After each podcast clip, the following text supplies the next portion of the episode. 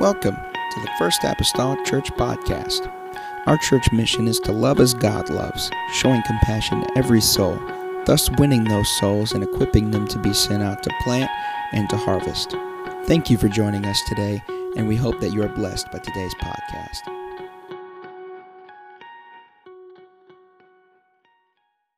Ezra chapter number 9, starting with verse number 8. The Bible says, And now for a little space grace hath been shewn, have been shewed from the Lord our God to leave us a remnant, to escape, to give us a nail in his holy place, that our God may lighten our eyes and give us a little reviving in our bondage.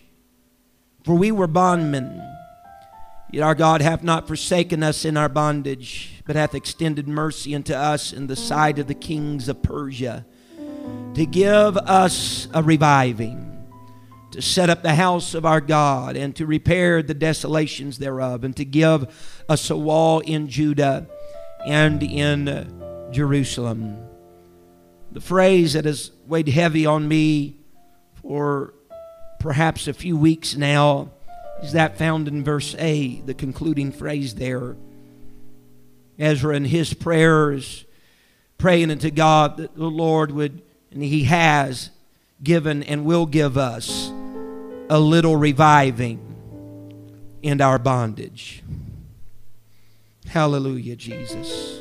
Now I want to pray, preach here this evening for a little while a little reviving. Little reviving. God, I come to you tonight and I stand here inadequate, Lord, as a man. Inadequate, Lord Jesus, God, as a vessel. But it's not predicated upon me, it's on you. God, whenever we shut these lights out tonight and we depart from this sanctuary, what's happened here will be a result of you, because of you. I'm just a humble servant standing here tonight. Lord, if I can be bread for these people, make me the bread. If I can be a voice, God, for my generation, let me be a voice. I pray, God, as Ezra prayed, give us a little reviving in our bondage. In the name of Jesus Christ that I pray. The church say amen. Amen. You may be seated tonight. Lovely name of the Lord.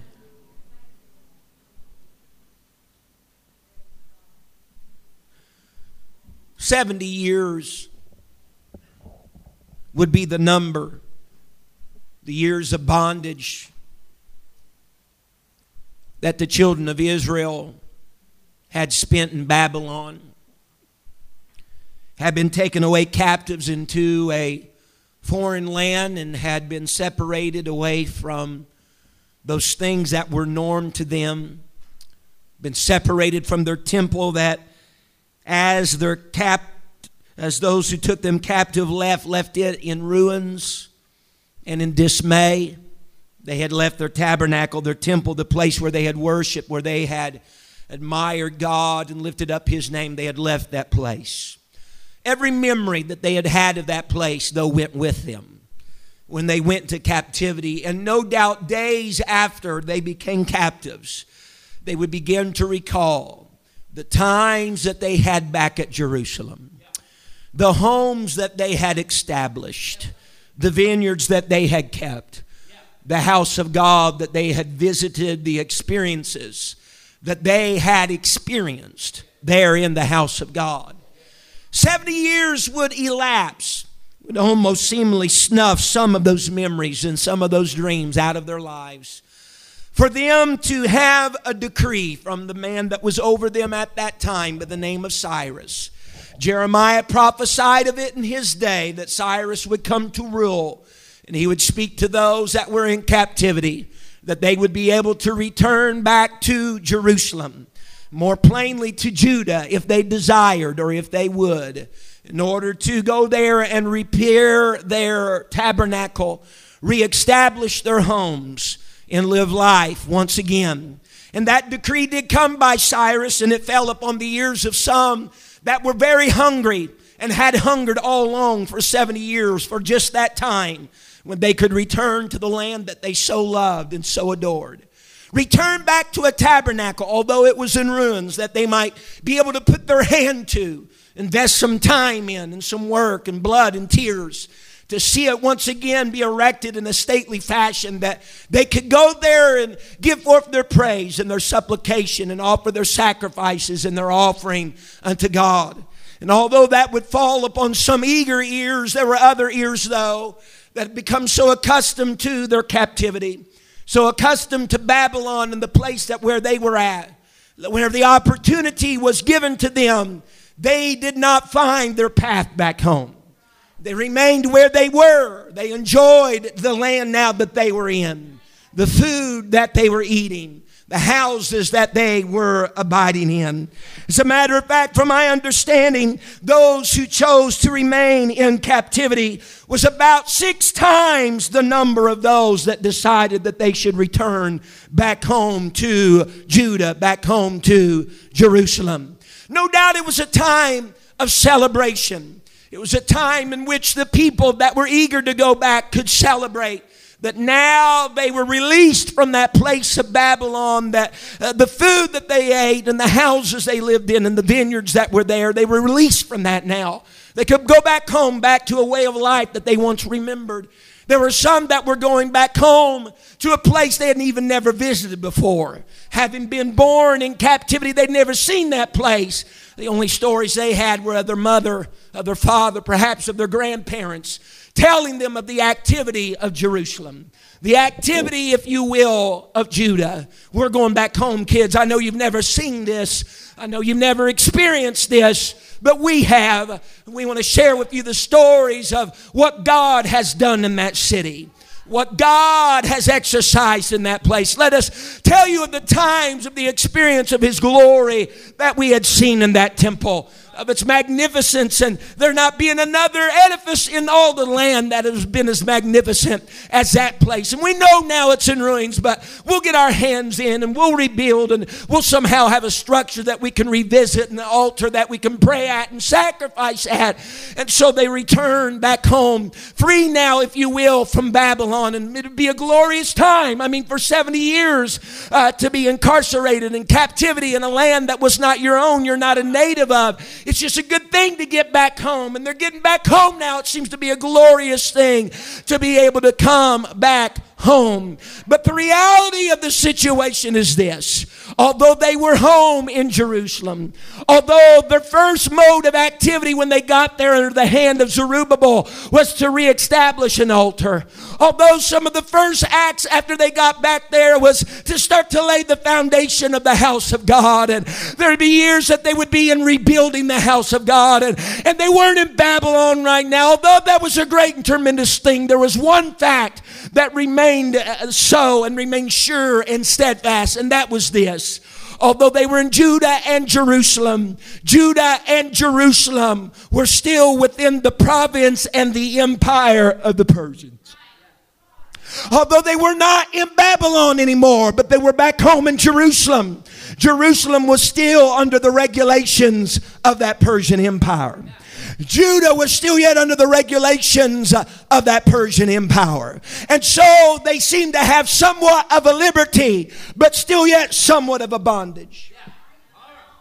They were released from Babylon, but still there were some orders and decrees and laws that were set by the empire of that great Persian empire that still impacted and affected their lives. They might not have been in the captivity of eating their food and living in their land and living in their house, but there were still some things that they had to contend with because they were a part of that Persian empire. Ladies and gentlemen, I'd like to declare today that I love and I adore coming to the house of God. I enjoy the times that I can cross over that threshold and enter into this place. Because there are moments in my life whenever I enter here that there all the world around me can be a very dismal picture. But there's something that's special that can happen whenever I cross the threshold into the house of God. I, even though you may be born again of the water and the Spirit, and in the essence of being set free from the captivity of sin, we have been, if we've been born again of the water and the Spirit. And that's a great thing to celebrate and it should be celebrated, it should be recognized, there is still yet a fact that is very true. Although I've been liberated in that essence, in that mode, I still live in a fleshly body and I still have the dictates of a worldly system that impact, affect, and influence my life. And the drawback to being in Jerusalem, but still being in the er, empire of Persia, is that there's going to be some things come back down the pike from the Persian Empire that's still going to affect my life. There's things that's going to regulations and laws that are going to be made that's still going to impact my way of living that's still going to discourage my mind, that's going to make me shed some tears because of just the arena in which I live. I've been set free, but I'm still bound in this old world, this old earth, this old fleshly body that I have. I'm still bound by it. I love the presence of the Lord. I love the power of God. But the fact of the matter is this, Sister Angie Craig. Whenever I leave this building, there are real issues that this, this world is serving me that's still going to impact me whether I'm Christian or non Christian. Whenever I leave this world and I find myself in the job, on the job, in the school, there's still some things and activity that takes place in those modes of life that's still going to somehow arise inside of me and influence me and sometimes draw me down. Other times depress me. Other times confuse me. Other times make me wag my head wondering what in the world is going on. Outside of that, there's times in my flesh that my flesh arises and I succumb to the things of my flesh. It starts to dictate some things in my life. And in those moments, I realize I've not yet made heaven my home yet. I still got some bondage in my life. I still have some regulations. I'm still tethered to the earthly. There's still some things in my life that are regulated that seem to be on my control, yet they still impact me, influence me, and affect me. Someone say amen.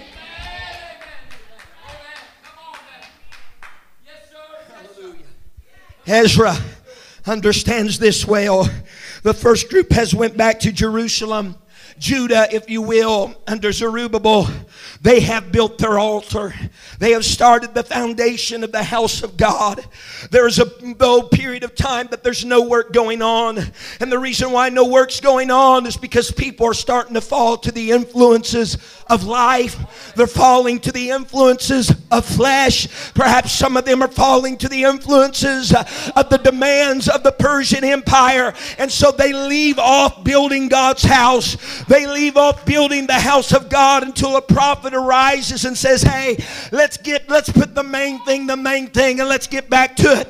And whenever Ezra comes with his group of people, amen, from that captivity, the Bible says there is something horrible going on. That some of the leadership and some of the people of that land, they are intermarrying, amen, with other tribes, other people, and other sects. And that's going to bring false doctrine and false gods back into their land. And that was the reason why they ever went to captivity to begin with. And he said, All this stuff's going to take place. What was happening to those people? They were free, yes, but they were still succumbing to the flesh. They were still succumbing to the dictates, if you will, of the land in which they lived. And Ezra seen this. He understood this. Understand, Ezra never seen the other temple. Ezra was born in captivity. Whenever Ezra got to Jerusalem, that was the first time he ever had a temple in his life. When he laid his eyes on that, he had never seen anything like that. He was in awe about this idea of a place where you could pray, a place where you could worship, a place where you could sacrifice. He was taken back by the idea you could go and commune with God at such a place. Someone say amen. Ezra not being ignorant at all, understanding they're freed from their 70 years bondage, but they still got to some things to contend with. There's still some things that's going to rise in their life. They are free, but they're not totally free. And they got some bondages. And he perceived in his mind, God, there's only one way I can see that they're going to be able to make it. There's only one way that I can see that they're going to be able to trudge on and stay faithful and stay true. And so, God, I'm going on my knees today and I'm praying, God, you've given us a little grace. You've given us a little space of grace. And I'm praying, God, today that you would give us just a little reviving in our bondage because we still got the Persian Empire to deal with. We still have the flesh to deal with. We still have sickness and disease to deal with. We still have family dysfunctions to deal with. We still have the heartache, amen, of the lack of finances sometimes to deal with. But we need to have some time in that interim of time, a time when we can have a little reviving in the midst of our bondage. And this is the prayer he prayed unto the Lord. He said, You got a little space of grace for us. You've shooed this to us from the Lord. You've left a remnant to escape. And look what he says. He's praying to God. He said, To give us, in verse 8, to give us a nail in his holy place. Give us a nail in his holy place. Everybody say a nail. A nail that fastens two things together. A nail may be the place where something is hung. He says, Give us a nail in his holy place. A few Wednesday nights ago, we talked about the word in, it means a few different things. But this is what it doesn't mean for this instance.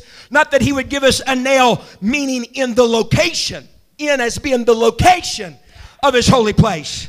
But he would give us a nail by means of of his holy place. In other words, the nail was his holy place. Whenever I make the statement that we receive a gift, I talk about my wife and I, we receive a gift in our children. I'm not telling you there's a literal gift in our kids. We receive a gift in our children. That's not what I'm saying. Whenever I say we receive a gift in our children, what I'm telling you, our children is our gift. Ezra saying, he's saying, Lord, give us, give us a nail in his holy place. In other words, God, let your nail, let that holy place, let the sanctuary, let the house of God, let the tabernacle, let the temple, let that place be a place that some things get fastened together. Let that place be a place where we can hang some things on it. Someone say amen. See, for an individual, whenever we didn't have all the fineries that we have today, we got to go back, folks. Now, come on. Amen. They didn't have the cupboards and the cabinets and the islands and everything that you put all your dishes and your spoons and everything else in. But what they had in their in their houses and abodes were nails. And that nail was there for a purpose. That nail was so that they could hang some of the utensils of life upon it. They could hang some of the utensils that were most common to them, that were going to be of some use to them upon them. For anybody to give another, if you came over to someone's house, they might even point at a nail and say, Here's a nail for you. What that mean? Any of the belongings that you brought, your jacket, your coat, you can hang it on there. And so if you were given a nail in someone's house, you were to be given a part or a right in the house. And is saying, God, he's saying, give us a nail in this holy place. Let that holy place be the thing, amen, that we can fasten onto, that we can hang some of things life, things and events of life onto. Well, you preaching tonight, preacher, I'm preaching this. We need a little reviving in our bondage because whenever I walk in this world, amen, I still got some bondage to deal with. Honey, I still got COPD, sister, amen, that I got to deal with. I still got the death and the loss of loved ones that I I got to deal with. I still got the backsliding of some of my friends and family that I got to deal with. I still have financial woe. I still get a headache every once in a while. My back aches every once in a while. The government and the society that I live in gives legislation that I got to live with and I don't necessarily like. But whenever I get to the house of God and I step over that threshold in this place, this is a sacred place and this is where you and I can get a little revival reviving in our bondage. Someone hear me tonight. We've underestimated the house of God. We've underestimated Brother Jeremy Light, right? Uh, the songs that we sing whenever we gather together. I know it's easy, uh, amen, to come in and throw up a hand through the mechanical, amen, attributes of just doing the form and the ritual. Have our hands up and our minds are a thousand places. But let me tell you something, friend. When you come to God's house, uh, you've come to a nail that you can hang that sickness on, that you can hang that judgmental spirit spirit on, that you can hang what the government has dictated to you on. You can put it right there.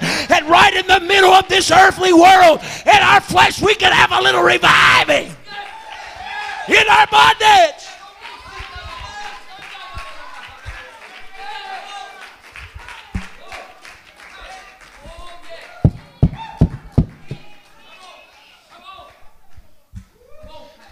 That's the reason why I can't absent I can't absent my attendance to the house of God. Ezra knew what he was talking about. He said, Your people need a little reviving in their bondage. He said, But we got to have something for that. We need that temple back.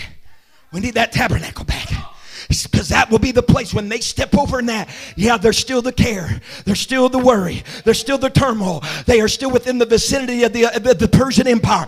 But whenever they step over that threshold into the holy place, where they step into the congregation of the Spirit of the Lord and the people of the Lord, there's an atmospheric change, there is a destiny change, there's an environment change. They're in the world, but they're not of the world.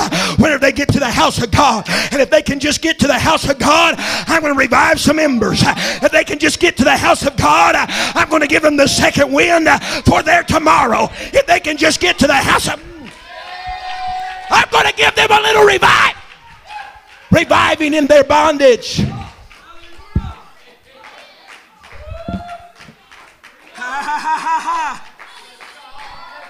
oh!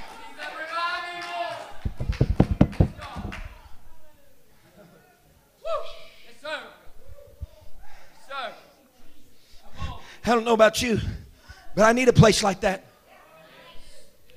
Still being bound in this flesh, Brother Dykus, I need a place like that. Because I guarantee you, and I know from standing on this platform and looking out on faces that I can see worry on faces. I can see discouragement on faces.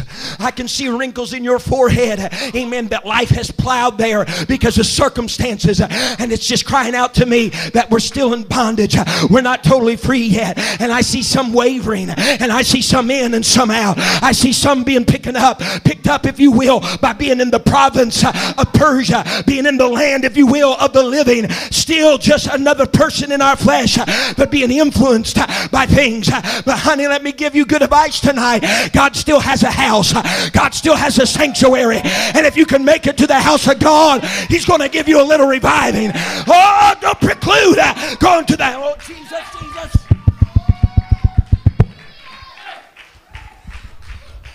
Honey, I, I just garner the words of David when he said, I was glad and when they said to me, let's go into the house of the Lord. I know what that was speaking about in context of David. Amen. How the generations before him never could go to the house, but he could. But through his pen for today, amen, I hear it in my spirit to say, I was glad when they said unto me, let's go to the house of the Lord because I can't get reviving from my government. I can't get reviving from my job. I can't get reviving from my family. I can't get reviving reviving from my finances. But if I can get to God's house, if I can get to the sanctuary, if I can get to the church, He'll give me a little reviving in my bondage.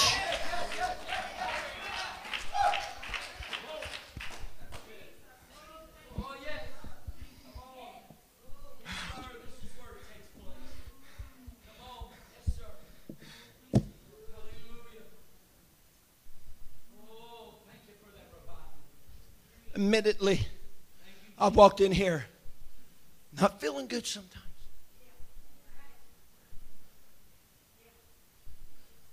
But in the process of me being here, and being here is interpreted more than just being present.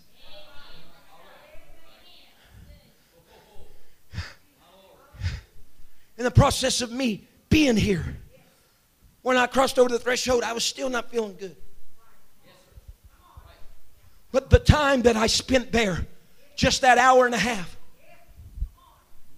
or that two hours, if there was just 30 minutes of prayer before church, in that two hour, that little space,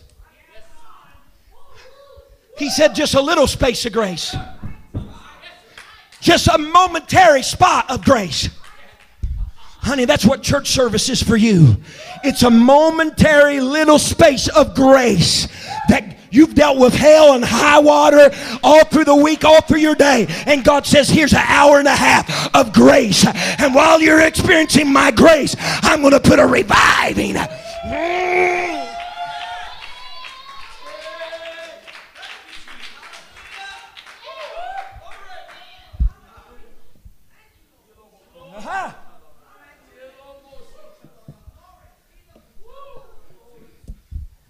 House of God, man, that becomes that becomes my my nail. House of God becomes my my nail. And I walk in with my worry. House of God's my nail. I put my worry over there. And I come in there with my disappointment from what's already happened me in this earth this week. But the house of God's my nail. And I put my disappointment there and I come into the Lord, brother and sister Johnson, and already got the next surgery in the forecast. But I come into God's house and I put that surgery right there on the nail. Hallelujah. I come to God's house and I don't have enough money to take care of the bills that's laying on my table. But I've come to God's house. He's given me a little space here of grace. And I take that financial problem and I put it right there on that nail right there. I grab that old coat, that thing that's telling me I got dysfunction in my family. Every time I'm around them, we seem to argue. Nothing can go right. But I stepped into the house of God. It's my nail. And I place that thing up. That's a nail that's sure. That's a nail that's steadfast. Throw anything and everything you want on it and let God.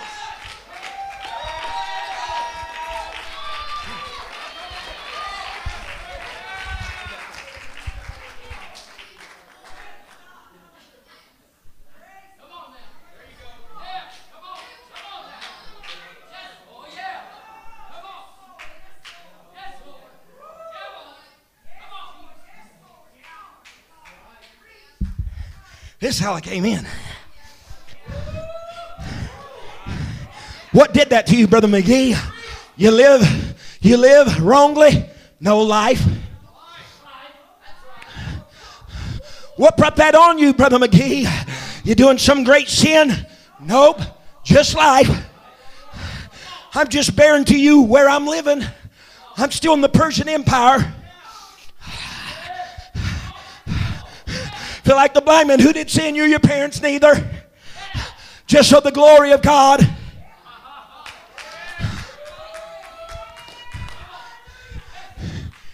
It's hard to have life when all of life's circumstances are on your shoulders. Life all by itself has a tendency to snuff out life. It doesn't have to be something catastrophic. All it has to be is a bunch of life circumstances together that will cause you to come in here bowed over.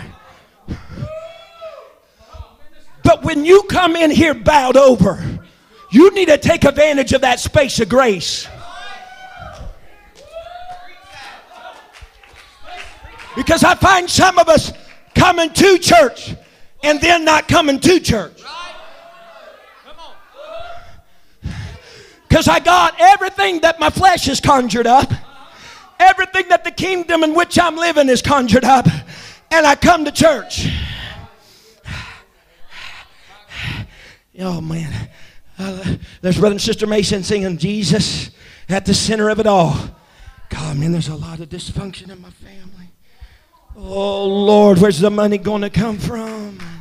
God, no, no, no, no, no. You're not taking advantage of His space of grace. He didn't intend on you coming to his house and mulling over in your mind everything you've mulled over for the past few days before getting to his house. He's given you a nail. And so I began to come into that space of grace, and I feel a little kindling going on. And I start laying one thing down, And another thing down before you know it, honey, man, when I was bowed over, I'm erect straight. There's no hindrance in my worship. There's no hindrance in my prayer. There's no hindrance when the altar call's made. I can walk up there, lift my hands in exuberance to God. Why? Because He's given me a little reviving in my bondage.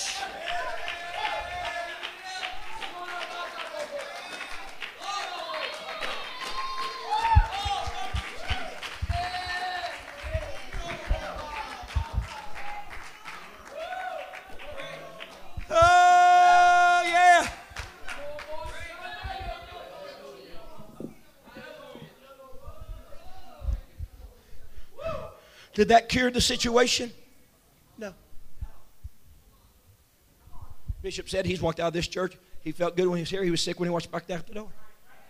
I walked back out the door. My family dysfunction is still there. My bills still need to be paid.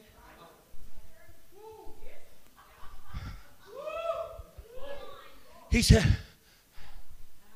I love the church. I love God. But some things we're just meant to live with, but take advantage then of the spaces of grace He gives us. The ones that find them totally frustrated is whenever all life's things get on their shoulders and they forsake the place of grace. Because you'll carry that around till you die. And it'll get heavier. And you'll become further underneath the load if you never attend the house of God because God's house is that nail where you can lay that aside for a time. No, there, there's been times, brother, I've been to conferences in the winter like this, and conferences that may last just several days, and it's frigid cold, frigid cold weather. And so here we are, you know, I got on the undershirt, I got, I got, I got this shirt on, I got a suit jacket on, and I have an overcoat on. Whatever you don't carry that every day on a regular basis, let me tell you something, that gets heavy. It does. I've taken that stuff off at night over a day of doing that, and my shoulders are sore. Why? Because I went to eat with that on. I went to church with it on. Sometimes there's not anywhere to put stuff whenever you're in church services, sometimes like that.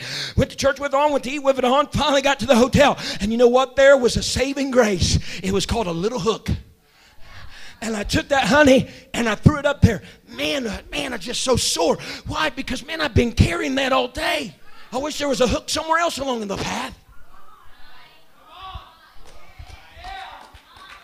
God's house, God's sanctuary. Your shoulders getting a little sore getting a little overly done in the back because of everything you're carrying, you better get to God's house Wednesday night. You better get to God's house Sunday morning. You better get to God's house Sunday night. There's an hour and a half or two hours of a space of grace, and He's got a nail for you where you can hang up your hang ups. Hallelujah, and have a little freedom. And what you get in that space of grace is going to empower you to pick some of those things up and walk three more days in this life until you can get back to God's house.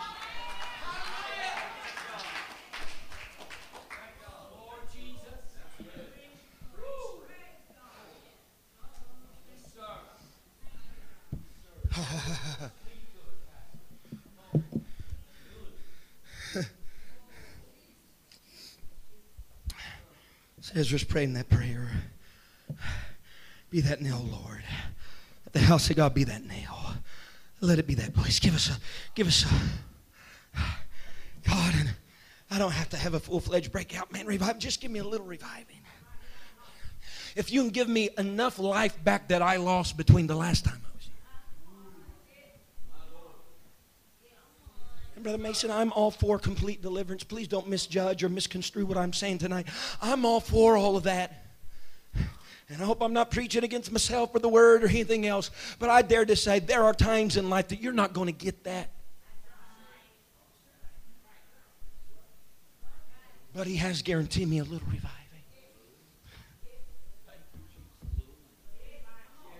He didn't say give them total revival every time to get to God's house. But Lord, if you can grant them a little reviving for what's on the nail that they place there. I'm looking in people's faces tonight that's been diligent about being in the house of God. And you know what God's given you every time you come here? Just a little reviving. You still carrying the same problem. You still got the same episode going on in your life. But every time you made it to God's house and you got to that nail and you hung all that stuff up, you know what God endued you with? Not a full-fledged revival that took care of the whole need, but He gave you a little reviving so you could carry it a few more days until Sunday morning came or until Friday night fusion came whenever it may be.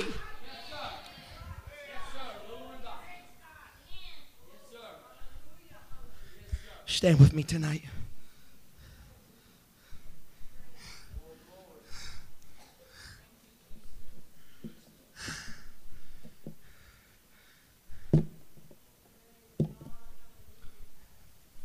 Not too many.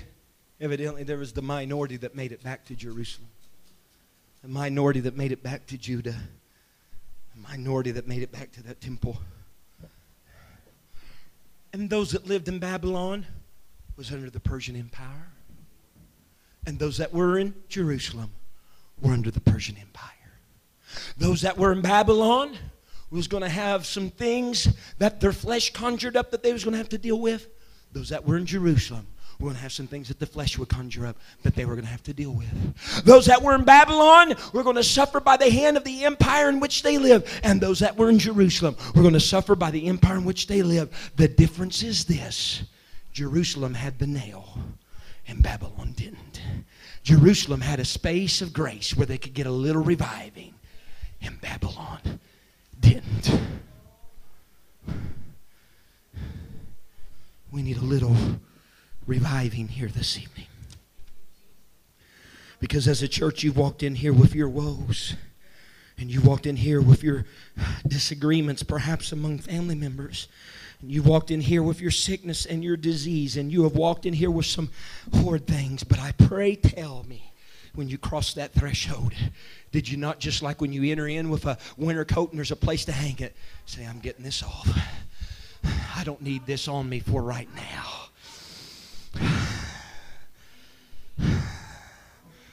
Ezra said, God, if we bow our heads, Ezra says, God, give them just a little reviving in their bondage.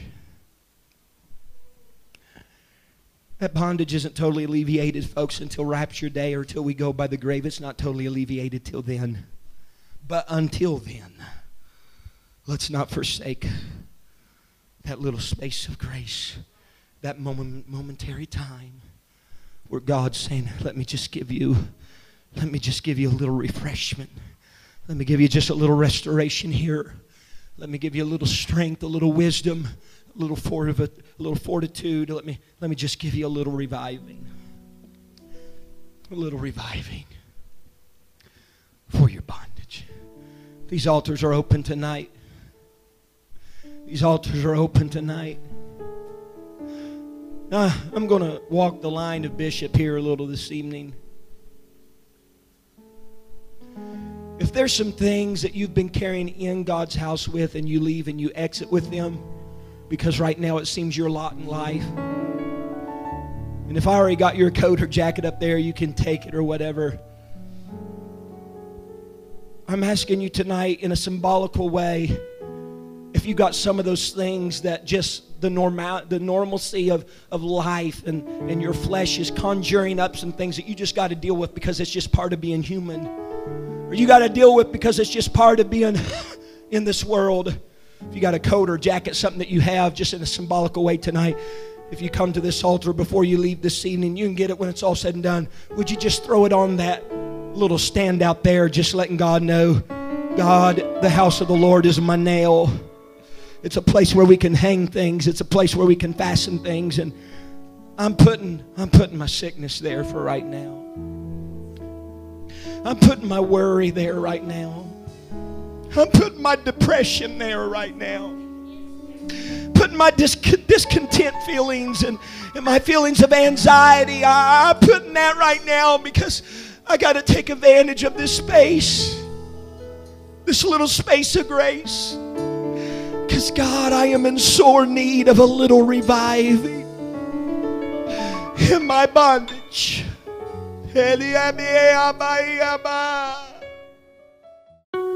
Thank you for listening.